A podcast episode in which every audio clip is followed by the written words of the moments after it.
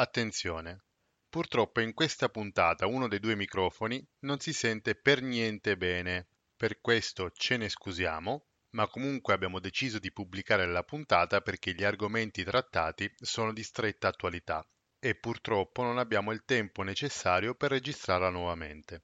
Vi prometto comunque che la prossima puntata sarà registrata assolutamente con un nuovo microfono, quindi andrò a spendere dei soldi su Amazon nuovamente di mortacci sua.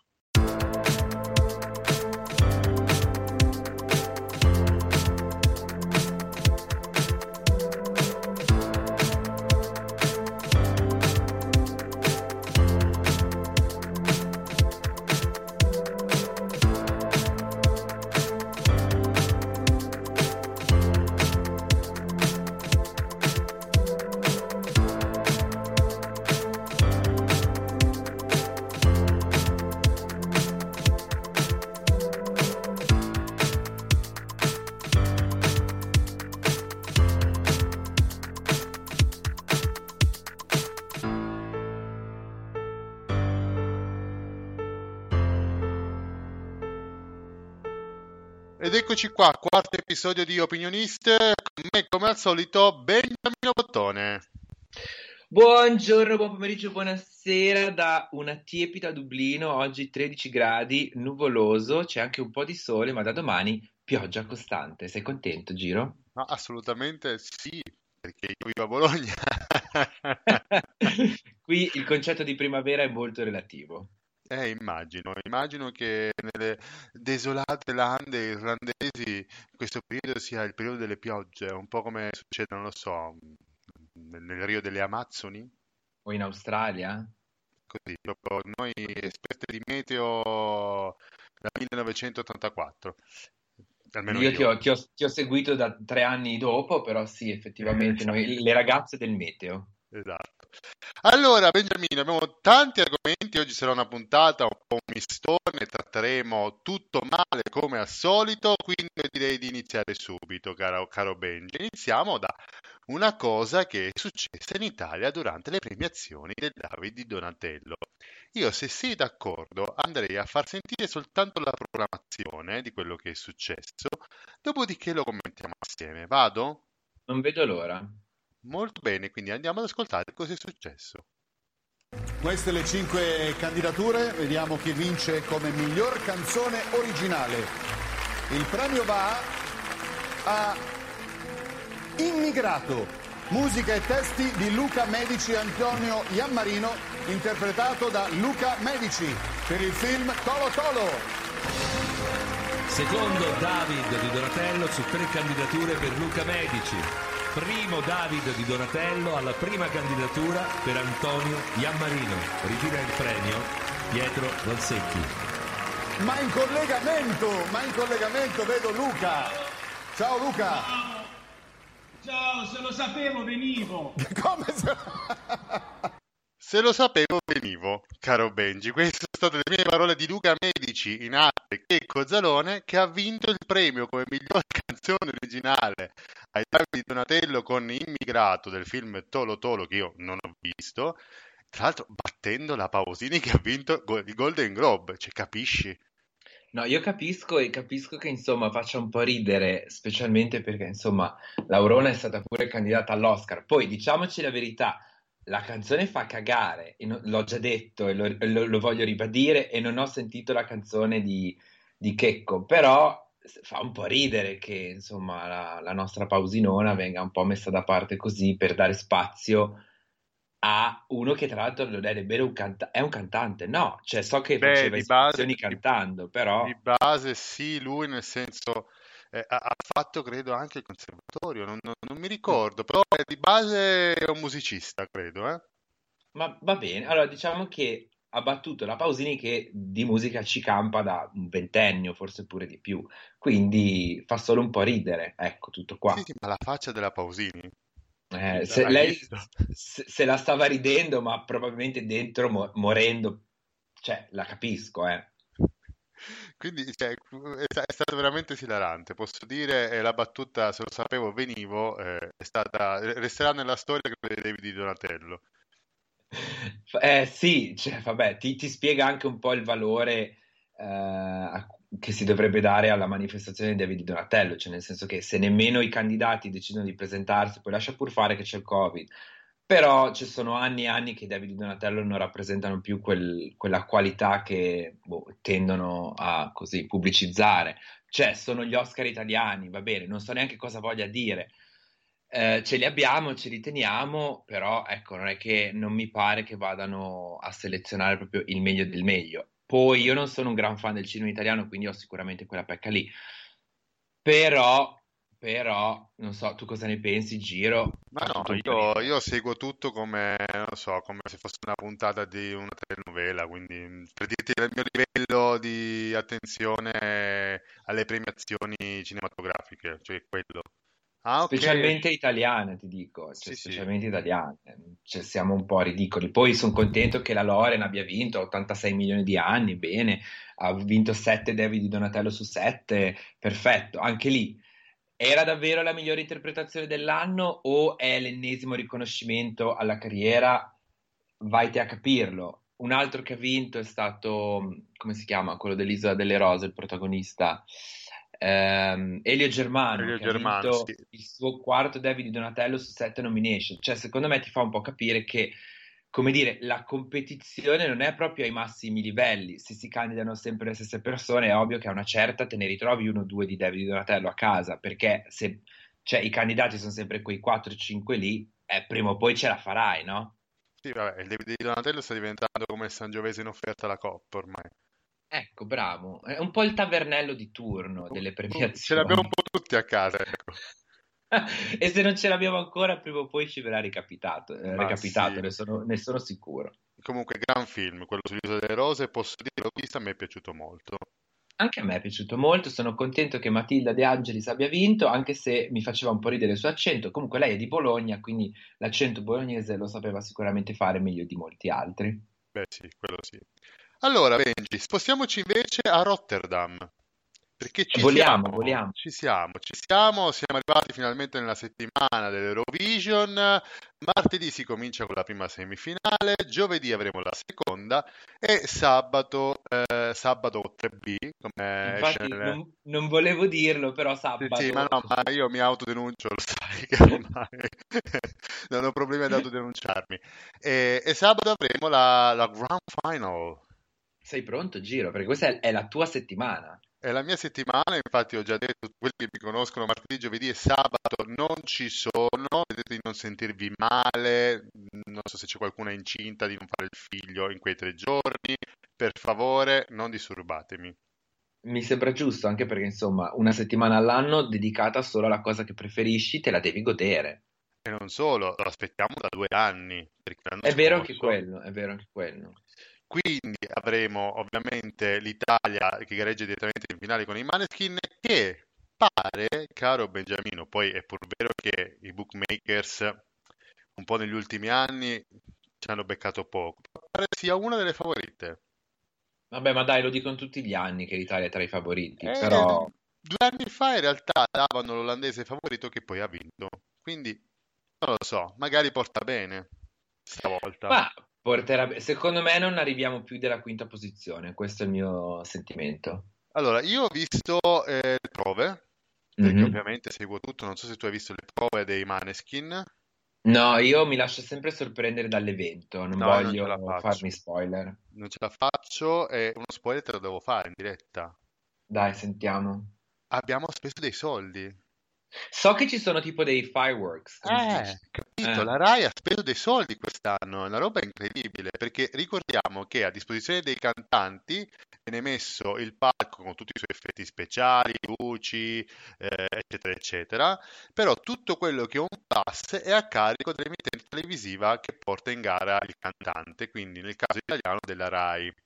Quindi quindi di solito che cos'è? Un, un cestino omaggio con due, due sandwich e una bottiglia d'acqua. No, di solito un vestito brutto Emma Marrone che ricordiamo ancora camminare cavalcioni sul palco dell'Eurovision, che è un'immagine che non dimenticherò mai nella mia vita. Mai, mai, Mai, veramente mai. sembrava un camionista all'autogrill. Assolutamente sì. Eh, però vabbè, la salutiamo con affetto. Ciao Emma. Ciao Emma, rimarrai per sempre quella che si è classificata nella posizione più bassa rappresentando l'Italia all'Eurovision. Esatto. E ricordiamo eh, che eh, appunto semifinali e finale eh, arrive- eh, saranno trasmesse semifinali su Rai 4 e la finale credo su Rai 1, quindi come al solito l'Eurovision in semifinale in Italia è cagato pari a zero. E, però eh, insomma gli orari credo dov- dovrebbe cominciare attorno alle 20.30 di sera. Ehm, quindi Un'altra cosa che c'è da dire che eh, va a favore dei Maneskin è che l'Italia si esibirà nella seconda metà della finale.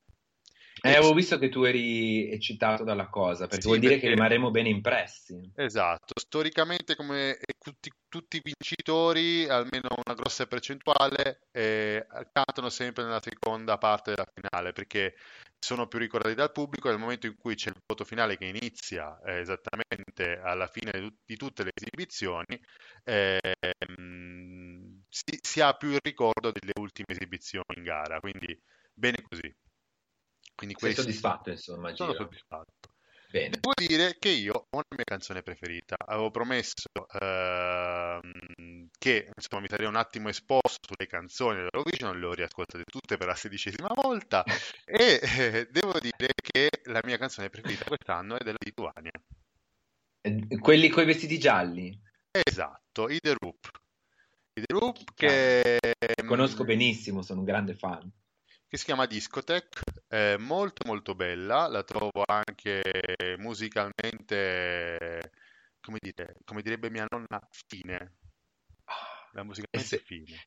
E se lo dice la nonna Pipitone, secondo Pipito. me è, è, è, già, è, già, è già un grande sinonimo di vittoria. Quindi sì, sono molto... apprezzo molto quel brano lì, devo dire la verità. Poi ovviamente si tifa per i Maneskin, speriamo, non so, non so chi può vincere, dico la verità, non so chi vincerà, quindi un pronostico sul vincitore non lo riesco a fare, eh, però vorrei tanto vincesse la Lituania. Dimmi la verità, Giro, anzi fammi un pronostico non sul vincitore quanto più sulla posizione dei Maneskin. Come si piazzeranno secondo te? Terzi. Terzi addirittura? Sì, sì, sì, terzi perché... Come il volo vedendo l'esibizione e eh, vedendo i costumi e come si muovono sul palco, sarà un'esibizione che rimarrà impressa a tanti. Però Quindi, il rock di solito non va fortissimo all'Eurovision. Beh, ricordiamo comunque una vittoria della Finlandia, e adesso non mi ricordo eh, il nome del gruppo, però in cui vinse proprio il rock puro. Vabbè, eh, uno su 60 edizioni, però non è proprio... Eh, non c'è uno senza due. Ah, ecco, beh, a, a posto, ne abbiamo forgiata una nuova, perfetto. Esatto. No, no, eh, signore e signori. Arriveremo alti, Benjamin, lo sento perché anche i canali dell'Eurovision social li stanno spingendo tantissimo. Cioè, vedo che un post su cinque è dedicato all'Italia. Allora, secondo me c'è lo zampino di Draghi dietro che vuole riattivare il turismo in Italia, quindi per l'anno prossimo Eurovision italiano e via di turismo. Cosa ne pensi, Giro? Molto bene, io sono qui pronto a comprare i biglietti per la Grand Final. Ah, anche perché se lo fanno in Italia, Giro, bisogna andare, eh?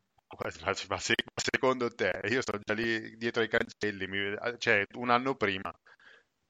No, anche perché, diciamolo, noi ci siamo fatti eh, gli MTV Europe Music Awards insieme, quindi non possiamo mancare all'Eurovision nel caso dovessimo vincere. Eurovision e poi il prossimo step è andare a fare figuranti alla cerimonia d'apertura del, delle, Olimpiadi, delle, Olimpiadi, invernali a Milano Cortina, perché quello ci manca, poi abbiamo fatto tutto. Eh, a me mancano ancora gli Oscar, anche se da fuori li ho visti un paio d'anni fa, però ecco, se vogliamo lanciarci così anche un po' in quel di Los Angeles, fammi sapere. Va bene, facciamo un po' tutto. Quello che viene, tanto poi il Covid abbiamo voglia di vedere più spettacoli possibili. Assolutamente, noi in prima fila sul red carpet. Bene, andiamo avanti. Quindi chiudiamo la parentesi Eurovision, apriamo un attimo anche una parentesi uh, fitness, caro Benji, perché questa settimana è anche la settimana della My DJ 10 a cui parteciperò. DJ 10 che hai fatto anche te mia compagnia, ti ricordi? E come dimenticarlo? Milano 2016? O 17? 17 credo. 17, sì, perché stavo per partire. Sì, Milano 2017, maglia blu, credo. Blu, azzurra, sì, azzurra, sì, confermo. Sì, sì. Sì, ci siamo divertiti, mo- molto bello, me la ricordo, quella, quella gara lì. Te una scheggia eh, rispetto a me. Alle- fer- all'epoca, perché adesso non terrei botta neanche per sbaglio. No, adesso secondo me arrivo prima io. Sicuramente, sicuramente. Però all'epoca, dai, mi ero piazzato bene. Tra i primi 10.000, che boh, so che sembra che, che fa ridere, però quanti eravamo? 10.000 Almeno tu 30.000. qua- No, eravamo 40. 40.000, sì, sì. Ah, No, no, So- eravamo 40 e tu sei arrivato tra i primi 10.000 su 40 persone. Eh, è un grande record. No, ero, ero arrivato tipo 9.997, una roba del genere. Sì, avevo fatto i calcoli anch'io, ero arrivato più o meno 11.000 e qualcosa. Comunque, sì. Dai, eravamo stati bravi, secondo me. Eravamo della prima metà, quindi in, que- in quelli, in quelli forti, diciamo la verità, di- diciamocelo. Diciamocelo tra di noi, tra me e te.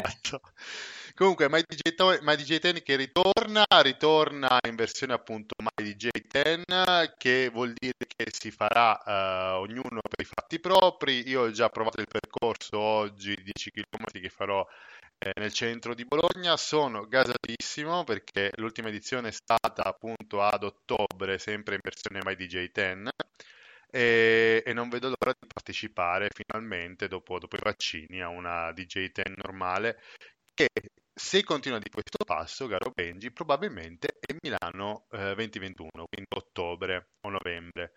Eh, perché adesso le città eh, in questo momento, quelle che devono essere nel 2020, sono Bari, eh, Firenze e Milano, eh, con l'aggiunta della novità Jesolo.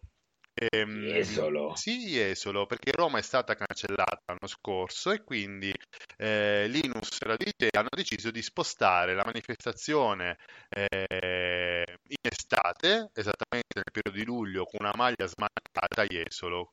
E la prima edizione doveva essere appunto il 26 di luglio, credo, dell'anno scorso, che ovviamente poi per forza eh, di cose è stata eh, cancellata, però eh, di base le quattro città della DG10 in questo momento sono queste. Quindi Bari, in ordine di temporale, quindi marzo Bari, eh, maggio Firenze, luglio Jesolo e ottobre Milano.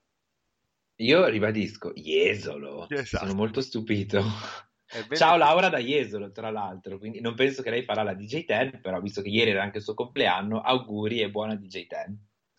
Bene, passiamo avanti, quindi trattiamo ancora un altro argomento. No, no, non passiamo No? avanti. Adesso, adesso tu mi devi dire però qual è il tuo percorso di 10 km a Bologna, perché voglio sapere qua- che, che vie del centro farai brevemente. Penso, eh. penso che agli ascoltatori interesserà tanto. Allora, parto dai giardini di Margherita. No, metti, metti che qualcuno ci ascolta e ti viene a tifare. No, invece è giusto, è giusto dirlo. Allora, ehm, parto dai giardini di Margherita.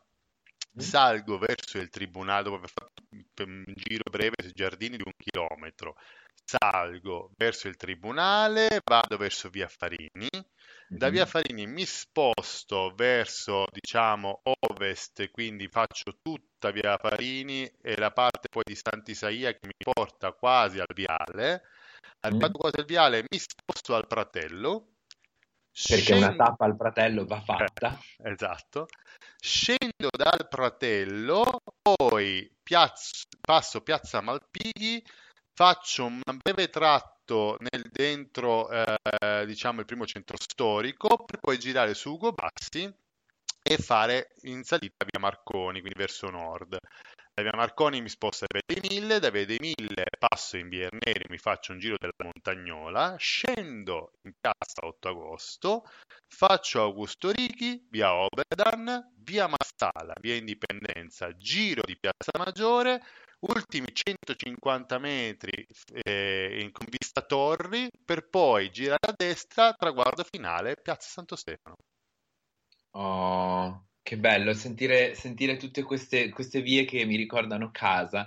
Bravo, Giro. Mi sarei aspettato avessi fatto, non so, il giro dei viali, che sono circa 10 km. Io facevo quello quando ai tempi ancora reggevo 10 Sì, il km. problema è che non essendo una gara ufficiale, il Giro dei Viale significa macchine con smog, quindi Eh, no, correre con lo smog non è mai bello.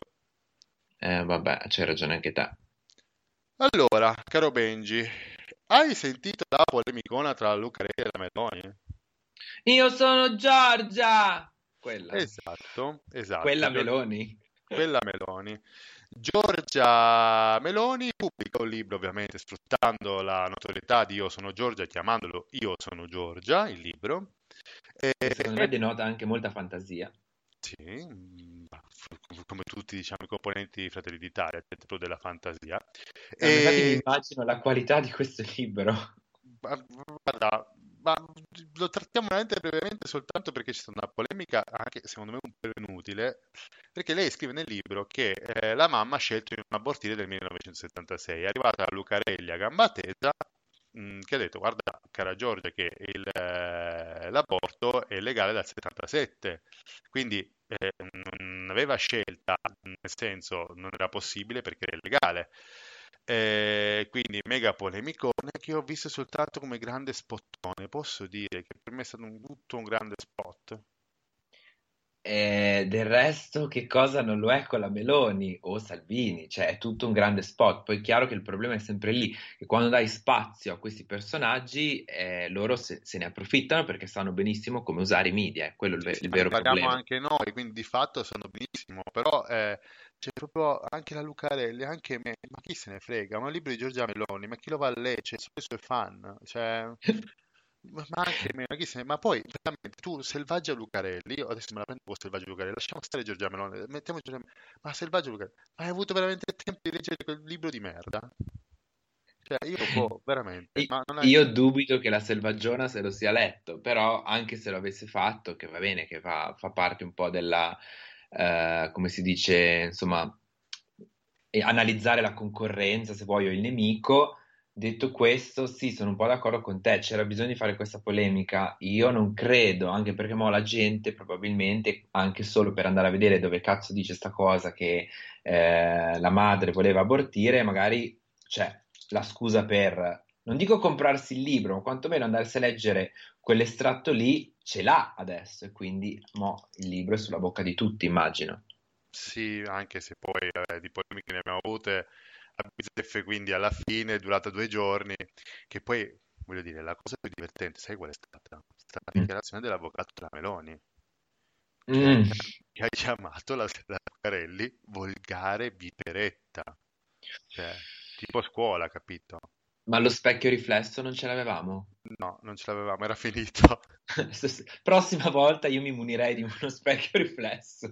Era finito, mi dispiace eh, per Lucarelli, ma l'avvocato della Meloni aveva finito lo specchio riflesso, quindi volgare Ma chi è l'avvocato della Meloni? Non lo so, nome strano. Adesso... È la Giulia Buongiorno, perché anche lei no, è una... No, No, ok. No, ha un nome strano, adesso lo cerco se vuoi, però adesso magari dopo lo cerco, mentre ne parliamo a fine puntata te lo dico. Grazie, sì, sono molto curioso adesso. Molto bene, adesso ok, andiamo un attimo con il prossimo argomento di cui voglio parlare e questo un po' ha avuto un attimo di risvolti differenti anche all'interno della comunità LGBT, eccetera, eccetera, sulla difesa dei diritti e bla bla bla. Parliamo di Rula Gebreal. Parto come al solito dal centro della notizia, Benji, perché forse non hai sentito nulla a riguardo. Allora, eh, come ben sai, la situazione tra Israele e Palestina ultimamente eh, non è, diciamo, ne, nelle migliori, eh, come dire, n- non hanno migliori propositi una nei confronti dell'altro. Eh, sì, li, quindi, li, ho visti un po' tesi ultimamente. Sì, decisamente. Adesso, al di là di tutto, parlando proprio di questa questione molto velocemente, eh, quello che sta succedendo, uh, non mi sento nemmeno di commentarlo perché non ho nemmeno la, um, dire, la gli conoscenza, esatto, gli strumenti per commentare. Di, di base sto, sto, vedendo comunque una, de, delle brutte immagini a prescindere da chi spara a chi. Mm-hmm. Penso è quello che mi sento di dire a riguardo e finisco lì. Poi ovviamente ho le mie opinioni politiche, ma in questo caso non voglio, non voglio assolutamente eh, come dire, mettere in campo perché eh, vorrei un attimo studiare prima di, argoment- di, di argomentare un, una situazione del genere. Il problema dove sta? Che eh, Propaganda Live, un programma di Zoro, non so se l'hai mai visto, era quello che prima sulla Rai si chiamava Gazebo, immagino che tu lo conosca. Sì, eh, sì, io ho un sacco di gazebi ho frequentato. Ok, non voglio mettere No, so che Propaganda Live è il programma di La 7, che va in Sì. onda il venerdì, se non sbaglio. Esattamente. E allora, il discorso è questo. Il Propaganda Live invita Rula Gebreal. Rula Gebreal, immagino che tu conosca chi sia, è una giornalista israeliana di nascita palestinese, è vissuta in Italia, adesso lavora per MSNBC in- negli Stati Uniti, eccetera, eccetera. E, mh, Gazebo, scusa, Propaganda Live pubblica un post con gli invitati alla trasmissione e su sette eh, invitati lei è l'unica donna. A quel punto lei decide di non andare per eh, battersi nei confronti della rappresentanza femminile. Questa è un po' la notizia. Ora ti Mhm. spiego un attimo cosa è successo da una parte e dall'altra. Ovviamente, quando è iniziata la puntata in questione, c'è stato un, uh, un discorso da parte del presentatore, che è Zoro nel caso specifico, eh, dove eh, Zoro difende le sue scelte degli ospiti dicendo: Guarda, eh, Rula, non hai capito. eh, noi abbiamo invitato te per spiegare proprio quella situazione eh, delle tensioni in Palestina e in Israele gli altri ospiti non hanno a che fare con questo argomento, nel senso non è che abbiamo invitato Elio delle- di Elio e le storie tese per farlo parlare di Israele, Elio è stato invitato per un altro argomento, cioè noi trattiamo gli argomenti con le persone che ci sembrano più competenti, al di là del genere.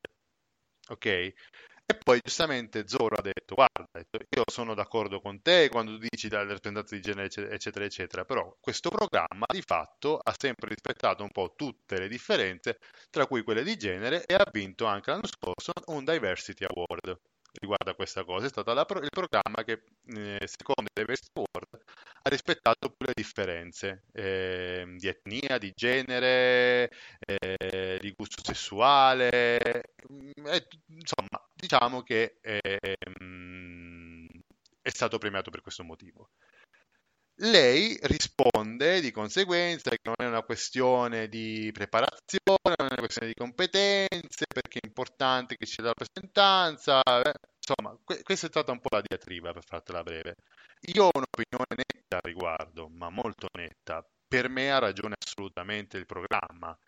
Eh, ma per un semplice motivo, l'ho sempre visto quel programma, so come tratta le argomentazioni, so eh, come rispetta, diciamo, le opinioni di tutte, nonostante sia un programma di base di sinistra, perché lo è mm, tutto e per tutto, però ha sempre avuto un occhio di riguardo sul dare voce al- alla diversità, ok? Quindi l'ho visto come una mancanza da parte di Rula. Io oh, so che tanta gente, anche della comunità LGBT, ha affrontato questa cosa in maniera diversa, quindi sta dando ragione a- a- alla giornalista. Io questa volta, dico la verità, mi sento di eh, assolutamente per un parere contrario a questo. Propaganda Live per me è un programma che ha sempre rispettato tutti e eh, nel caso specifico lei è stata invitata per parlare di quell'argomento, non in quanto donna, non in quanto, eh, non lo so, ehm, giornalista delle- de- de- de- de- dell'NBC, ma proprio in quanto persona israeliana di origini palestinese e che può dare appunto un attimo una visione completa di quello che sta succedendo. Questo è il fatto. Guarda, io cap- capisco, cioè, quello che vuoi dire tu. Penso, il mio- il- la mia opinione è un po' più in the middle. Cioè, penso che abbiano un po' ragione entrambe le parti, nel senso che mi rendo conto, cioè, conosco un po' il programma, quindi non penso lo si possa accusare di eh, nessun tipo di discriminazione. Allo stesso tempo è vero che però i sette ospiti presentati, dei sette ospiti presentati, solo una era una donna, quindi evidentemente forse solo quella, quella settimana lì, io non lo so, però un problema di fondo forse c'è. Ora, non dico che in questo caso specifico fosse necessariamente quello il problema di quella puntata rispetto a quell'argomento, però il fatto che insomma 6 su 7 degli ospiti siano uomini è un po' indicativo di un problema che c'è in Italia. Poi non è il programma Propaganda Live a- ad essere il problema di per sé.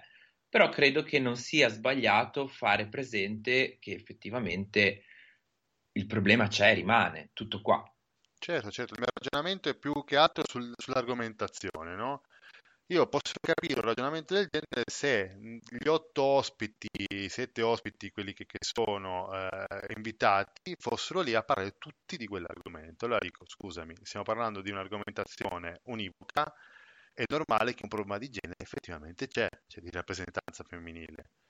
Quando invece si tratta di un programma come Propaganda Live, che fondamentalmente è costruito e redatto in modo da eh, parlare di differenti argomentazioni durante la stessa puntata, eh, eh, credo sia eh, normale che, ehm, ma nemmeno normale, normale è una parola brutta, credo che sia eh, giusto andare a vedere le competenze piuttosto che il genere. Cioè, questo lei... sono d'accordo, però mi chiedo allora, è possibile che di tutti i vari argomenti che si vuole andare a parlare durante quell'episodio non ci sia un'altra donna che può parlare, cioè un'altra persona, nello specifico donna se vuoi, che possa parlare di quell'argomento con competenza? Cioè io su questo con lei sono un po' d'accordo e il messaggio che un po' passa, perché adesso mi ero andato un po' a leggere due cose, quello che lei ha detto è che il problema di uh, sottorappresentanza delle donne in politica e nei media segnala come la competenza non basti, salvo pensare che gli uomini siano statisticamente più competenti. E questo è il problema che passa, secondo me. Sì, però se, se, lei mi dice una roba del genere sulla puntata specifica vuol dire che non ha visto la puntata, perché di fatto c'è stato Elio che ha parlato di disabilità perché è il figlio disabile, quell'altro che è stato invitato perché ha vinto un premio, cioè non è che possono invitare una persona femminile, una, una, una, una donna eh, a posto di un altro che ha vinto un premio. E quello era, era specifico. Però sono sicuro eh, che ci siano altri personaggi del mondo dello, spe- dello spettacolo che hanno un certo. figlio disabile. Cioè, secondo me il discorso è quello che dici tu lo capisco, lo condivido anche perché ognuno dovrebbe essere libero di invitare chi vuole. Capisco però anche un po' quello che dice lei, cioè che secondo me non è sbagliato fare presente che comunque al di là de, sì che c'è una ragione su tutto, che sono stati scelti quelli, quegli opinionisti per parlare di quell'argomento lì specifico, eccetera, eccetera, ok, però è mai possibile che per l'ennesima volta non, ci, non si chiami qualcun altro per parlare di quell'argomento lì? Possibilmente una donna, perché è vero, cioè in, in, Italia c'è questo problema e magari non è propaganda live il problema, lo ribadisco, il problema è generale. Ora, era il caso di far venire su sto polemicone per, questo, per questa puntata specifica? Mm, probabilmente no, però anche lì è sempre un po' bene che si continui a parlarne, secondo me. Ah, vedi, opinioni discordanti. Bene, finalmente una, finalmente. Ce l'abbiamo fatta, Giro. Oh. Allora, Benji, abbiamo parlato anche di questo, andiamo molto velocemente in chiusura, parliamo di due argomentazioni, una che ci sta a cuore tutte e due, l'altra un po' uh, così per aggiornarci sulla situazione al momento della, sulla pandemia. Prima però ti dico che l'avvocato della Giorgia Meloni si chiama Sara Chelani e il cognome è con la K e la Y finale. Quindi io non già... Bellissimo. Ah, sì, sì, la Chelani, la Chelani che ha detto volgare viperetta. Volgare viperetta che è un po' come Monella vagabonda per quanto mi riguarda. Me lo scriverò su una maglietta. Un po' sì. Bene, allora parliamo del DL ZAN perché in questo momento, in questo weekend in cui stiamo registrando, ci sono state delle manifestazioni sia, sia ieri che nel caso specifico era sabato 15, ci stiamo registrando oggi che domenica 16, ci saranno delle manifestazioni, eh, a Bologna ci sarà tra poco, quindi tra eh, mezz'oretta partirà la manifestazione, io infatti dopo la puntata andrò direttamente eh, in piazza Nettuno. Ehm, si sta muovendo un po' di gente, caro Benji. Non so se hai visto dall'Irlanda. Ho visto, ho visto che mi fa anche piacere, sinceramente. È vero anche che ieri c'è stata la manifestazione di Salvini a Milano contro il DDL Zan, quindi insomma si muovono un po' tutti. Sì, sì, con Pillon e Salvini con una foto, guarda, veramente, sembravano Totò e Peppino, una roba imbarazzante. Imbarazzante. E quindi questo era solo per dirti che comunque la situazione su DDL Zan sta comunque andando avanti, adesso aspettiamo uh, il voto al Senato. E poi grandi riaperture perché eh, di fatto in Italia sta riaprendo un po' tutto. Come Anche tu stai riaprendo giro? No, io sono chiuso per fede. no, come siete messi in Irlanda? Eh, la, la verità è che stanno riaprendo anche qui. Allora, eh, da domani riaprono ufficialmente tutti i negozi. Questa settimana, che si va a concludere oggi, si poteva andare nei negozi, ma bisognava prenotare. Io martedì sono andato in centro e mi hanno detto che era già tutto prenotato fino alla fine della settimana, quindi ho de- insomma definitivamente rimandato domani, quindi domani sarà il mio giorno dello shopping, finalmente ci saranno cose da fare e pare che dal 7 di giugno apriranno i ristoranti e i pub. Queste sono le Bene, news. bene. No, noi qua abbiamo i ristoranti soltanto all'aperto, quindi già abbiamo fatto pranzi, cene, aperitivi, siamo già belli avviati. Briaghi, ho visto su Instagram, maledetti. Eh, siamo, siamo totalmente già coinvolti nella, nel summer che sta arrivando, il summer 20, 2021. Ehm, E, adesso invece il primo giugno ci sarà molto probabilmente la riapertura delle palestre e il 28 di maggio credo c'è la riapertura anche delle piscine all'aperto, quindi comincia un po' tutto a riaprire. Eh, le uniche attività che rimangono chiusi sono i grandi parchi, quindi tipo Mirabilandia, Aquafan, Gardaland, chiusi fino alla metà di luglio. Saranno contenti visto che campano solo d'estate. Infatti sono incastrati come delle bestie. Giro, ma scusa, eh, così mi attacco a questa, a questa storia dei parchi a tema perché ho scoperto, non c'entra poi molto col Covid, però ho scoperto che qui hanno un grandissimo parco a tema alla, così, alla mod di eh, Mirabilandia Co. basato su una patatina fritta. Veramente. Ti giuro, praticamente hanno questo brand di patatine che ha aperto un, un parco a tema, quindi io spero di avere l'opportunità di andare perché voglio assolutamente vedere com'è un parco a tema basato sulla- sulle patatine fritte. Cioè, tu immaginati la quantità di patatine fritte che potrai comprare lì. Guarda, io sono, già- sono- sono ancora all'inizio, c'è un parco a tema patatina fritta, cioè non riesco a processare. Cioè, Non serve, non serve processare, ti ci porto, facciamo così. comunque fai foto. Fare foto e adesso ti trovo anche il nome di come si chiama perché non mi ricordo il brand delle patatine. Che Mhm. Taito Park, guarda, potrebbe essere proprio questo. Infatti, Taito. Taito è il brand di patatine e Taito Park è il eh, parco a tema. Quindi invitiamo tutti gli ascoltatori eh, di Opinionist ad andare al Taito Park a Dublino. Esatto, cioè poi vicino, non proprio Vicino. a Dublino, però Dublino, sì, vicino. Comunque noi proprio, cioè, marketing eh, locale proprio. Io sono per il turismo irlandese, mi hanno, mi hanno reclutata. Molto bene. Benjamino, siamo alla fine. Io ti ringrazio come al solito, ringrazio tutti quelli che ci ascoltano e li invito sempre a commentare nei nostri social, ovviamente Instagram, chiocciolina podcast underscore OE, oppure opinionist su Facebook. Eh, ci trovate lì, inviateci messaggi, fate un po' quel cacchio che vi pare, comunque ci trovate lì. Ma soprattutto partecipate perché qui le quote rosa del programma stanno un po' così al minimo storico, no? Cosa dici, Giro? Parliamo tanto di pari Esatto. opportunità e poi non riusciamo a trovare una signorina, una viperina che partecipi al programma. Esatto, quindi Selvaggia, se ci senti, ti vogliamo nel programma. Ecco, soprattutto Selvaggia Lucarelli. Volgare Viperina, Viperetta. Viperetta, scusami. Molto bene, grazie Benji, ci sentiamo te, prossimo episodio. Baci e abbracci. Ciao.